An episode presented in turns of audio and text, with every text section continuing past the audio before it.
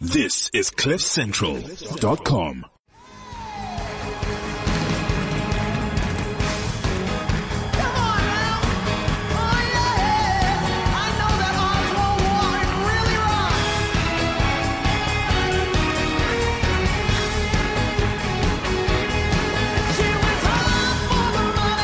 Yes, she does. So hard for it, honey. That's right. Oh, How are you, Anthea? Good morning. That good. was great. Yeah, we'll we'll try and do this properly. That's the original. That's Donna Summer. Okay, what do we got on the agenda this morning? The U.S. Fed left rates unchanged.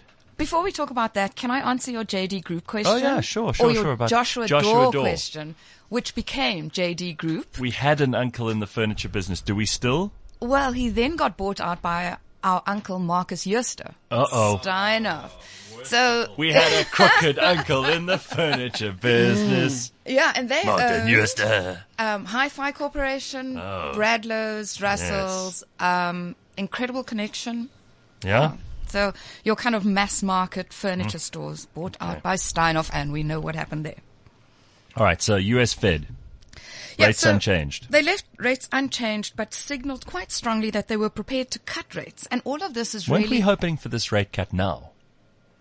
Uh, no, we weren't. No. Um, no, we we knew that they weren't going to raise interest rates. We weren't expecting a rate cut, but Mm-hmm. we were hoping that they would say that they're going to cut rates. I think it's maybe it's a little bit too soon for them to cut rates, and really they're doing it because they want to give the economy a boost. So just when you thought the economy was growing fantastically well, they're seeing signs of a slowdown.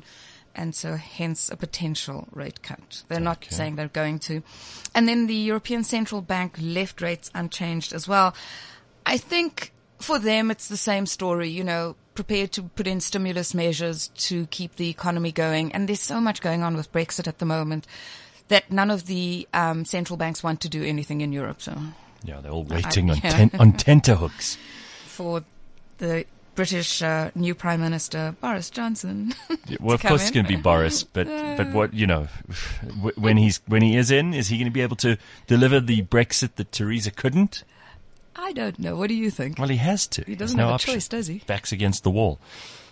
All right, South African CPI inflation rate. How are we looking? Yeah, so inflation came out at 4.5% year on year, which is exactly where the Reserve Bank wants it. Um, a couple of things there. 0.1% of the contribution was due to the petrol price rise, and so that won't happen again. Um, but really where we're seeing inflation f- fairly sticky is, um, the state controlled prices. So water, electricity, property rates and taxes, which have all been escalating fairly quickly. Yeah, I saw that on on a bill that uh, we had a guy called Joe Camino in here the other day, and Joe was showing us how th- th- those prices just go up. You don't even notice them. Yeah. I, I got my justify it. notification last week that I was my rates were going up. Same So, service, if not worse. Pay more. yes. Um, so I think if so, so the calculation we did was that if we don't get those state-controlled prices increases, we would have had inflation at 3.7 percent, which really tells you something. Um, and so I think I, I think we're okay. It, it leaves the Reserve Bank with a bit of a quandary because we're hoping they'll cut rates at the next meeting, but actually, with in, with with um, CPI inflation kind of fairly steady, but the state co- controlled prices still increasing. Are they? Aren't they? It's a real big question. I mean, obviously, you know my view. They should cut, right? Um, Okay. Yeah. Now, we've talked about MultiChoice quite a lot recently, and there are a lot less people with satellite dishes, but I did hear that MultiChoice in Africa is doing very well. That's right, yes. Um, so they reported results last week. Core headline earnings per share was up 10%, which was very nice. South Africa did add, though, half a million subscribers, while the rest of Africa added 1.1 million subscribers, which is pretty much exactly their run rate that they've had for the last year. But I think the real, the real kind of the, the test of what's going on here is that premium subscriptions declined in South Africa by 7%, mid-market subscriptions rose by 2%, and mass market subscriptions rose by 23%. Mm-hmm. So you're seeing a real trading down um, from the premium subscriptions to the mass market, the lower end kind of essential bouquet, if you like, or whatever they call it. I mean, they're doing some MultiChoice doing particularly well. They saw a 96% improvement in free cash flow to 3.3 billion rand. Wow. Yeah, so this is a great company now, kind of sitting very cash flush. Um, I think the only debt they've got is capital, capitalized finance leases, which is your your car leases and buildings and that sort of thing. Um, so yeah, a net debt of nine billion rand. I mean, I, I think you're going to see a really nice dividend come out of this next year. They're not paying dividend this year, but next year I'm pretty sure they would, if all things go as normal, let's right. say. And then, of course, their ex-parent company, Naspers, also re- released results last year um, for the year ending March. Mm-hmm. They released it Friday afternoon, as they do. Uh, 25% rise in core profits, which was spectacular again. Um, a couple of things, you know, I, I think this is a business that now is doing, is seeing their investments come to the fore.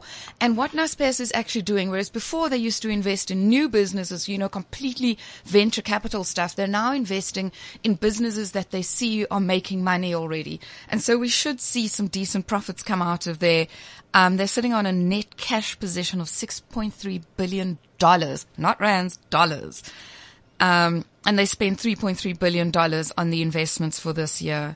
So, um, yeah, doing particularly well. The, the interesting thing that came out of the results, or disappointing, um, not, not a huge issue, a little bit disappointing, is first of all, they've named the new business, which they're going to list in Amsterdam. It's Prosus. I think that's how you pronounce it. P-R-O-S-U-S. And a terrible name. Oh, well, that's exactly what the analyst said. Terrible said, name. Whoever came up with that should be Well, taken analysts should be careful too because they got anal in their name. So they. Yes, we do remind them Yeah. of that every once in a while. Right. as well. um, and then they've decided they're delaying their Dutch listing until September of this year. And it's not a big deal. Normally when this happens, we're quite wary and we want to know why. But in this case, Naspers have said it's simply a matter of administration. You know, a couple of things. It's not great. A couple of things weren't registered on time. It's an admin issue, really. No, no big deal. And then the other only kind of noteworthy report that we had last week was KAP. Um, reported a core headline earnings per share decline of 8% for the full year. Very, very disappointing. Uh, the share was down 14% one day, um, when they released these results. It, it's just incredibly disappointing. Um, especially considering that they had growth of 6% in the first half of the year. Um, so of course you've seen that would have been you, you know, and, and KAP is not one of those that has perfect linear um, revenues and profits through the year. One half of the year is obviously better than the other. Um, but if you average it out, if you've six percent growth in the first half of the year and then eight percent decline for the full year, you can see that the second half was probably what fourteen percent down. Um, very disappointing. But you know, like, what do you expect though? You you know, there aren't many companies that are going to escape an economy that is struggling so badly, and especially not in kind of where retailers are involved or, or consumers, I should say, need to be spending. I mean, that's the real thing with South Africa at the moment is that retailers have cut to the bone, consumers under pressure. Unless we get this economy kick-started, these companies, there's not much else they can do, quite frankly. That's right, just to keep their heads above water. All right, one last thing. Uh, Facebook, and we'll talk to uh, Louis Base in a moment about uh, this in the Revix uh, update this morning. But Facebook announced their cryptocurrency Libra. That's right. And uh, how's the market responded so far? A couple of days on? Well, I'll tell you, um, it really, a rising tide lifts all boats, right? Because uh, Bitcoin broke through $10,000. Ethereum was up. All the cryptocurrencies were up on the release of potentially a competitor. I didn't really understand that. But yeah. Well, it's good for the whole ecosystem, right? Um, is it? Yeah. I mean, isn't Libra just competition for Bitcoin? Well, no, because what Libra is going to do is it's going to bring a bunch of people who weren't involved or interested in cryptocurrency into the orbit of that stuff because of Facebook being a distribution mechanism. That's right. And it's, I mean, just think about how that adds millions upon millions of people um, to proximity with with cryptocurrency, which they wouldn't have had before. Indeed. And one of the things that Facebook said is that they they really are targeting the unbanked in the world. That's right. Um, which is difficult because generally the unbanked sit in areas where internet connection is slow or expensive. but if they're on Facebook, Exactly. Yeah. There you go. And that's exactly what it is. I mean, it, it was quite telling that they said the blockchain mechanism was going to sit in Switzerland and that was going to be called Calibra. Mm-hmm. um, and that Mark Zuckerberg would have nothing to do with it. I think that was, you, you know, with all that's this, always a positive sign. they they made a point of saying that. All right. Um, and so, yeah, I think the currency will be launched officially at the beginning of next year. Thank you, Anthea. My pleasure. That's pleasure. all we got Thank time you. for this morning. Anthea Gardner and the Money Shot. This is CliffCentral.com.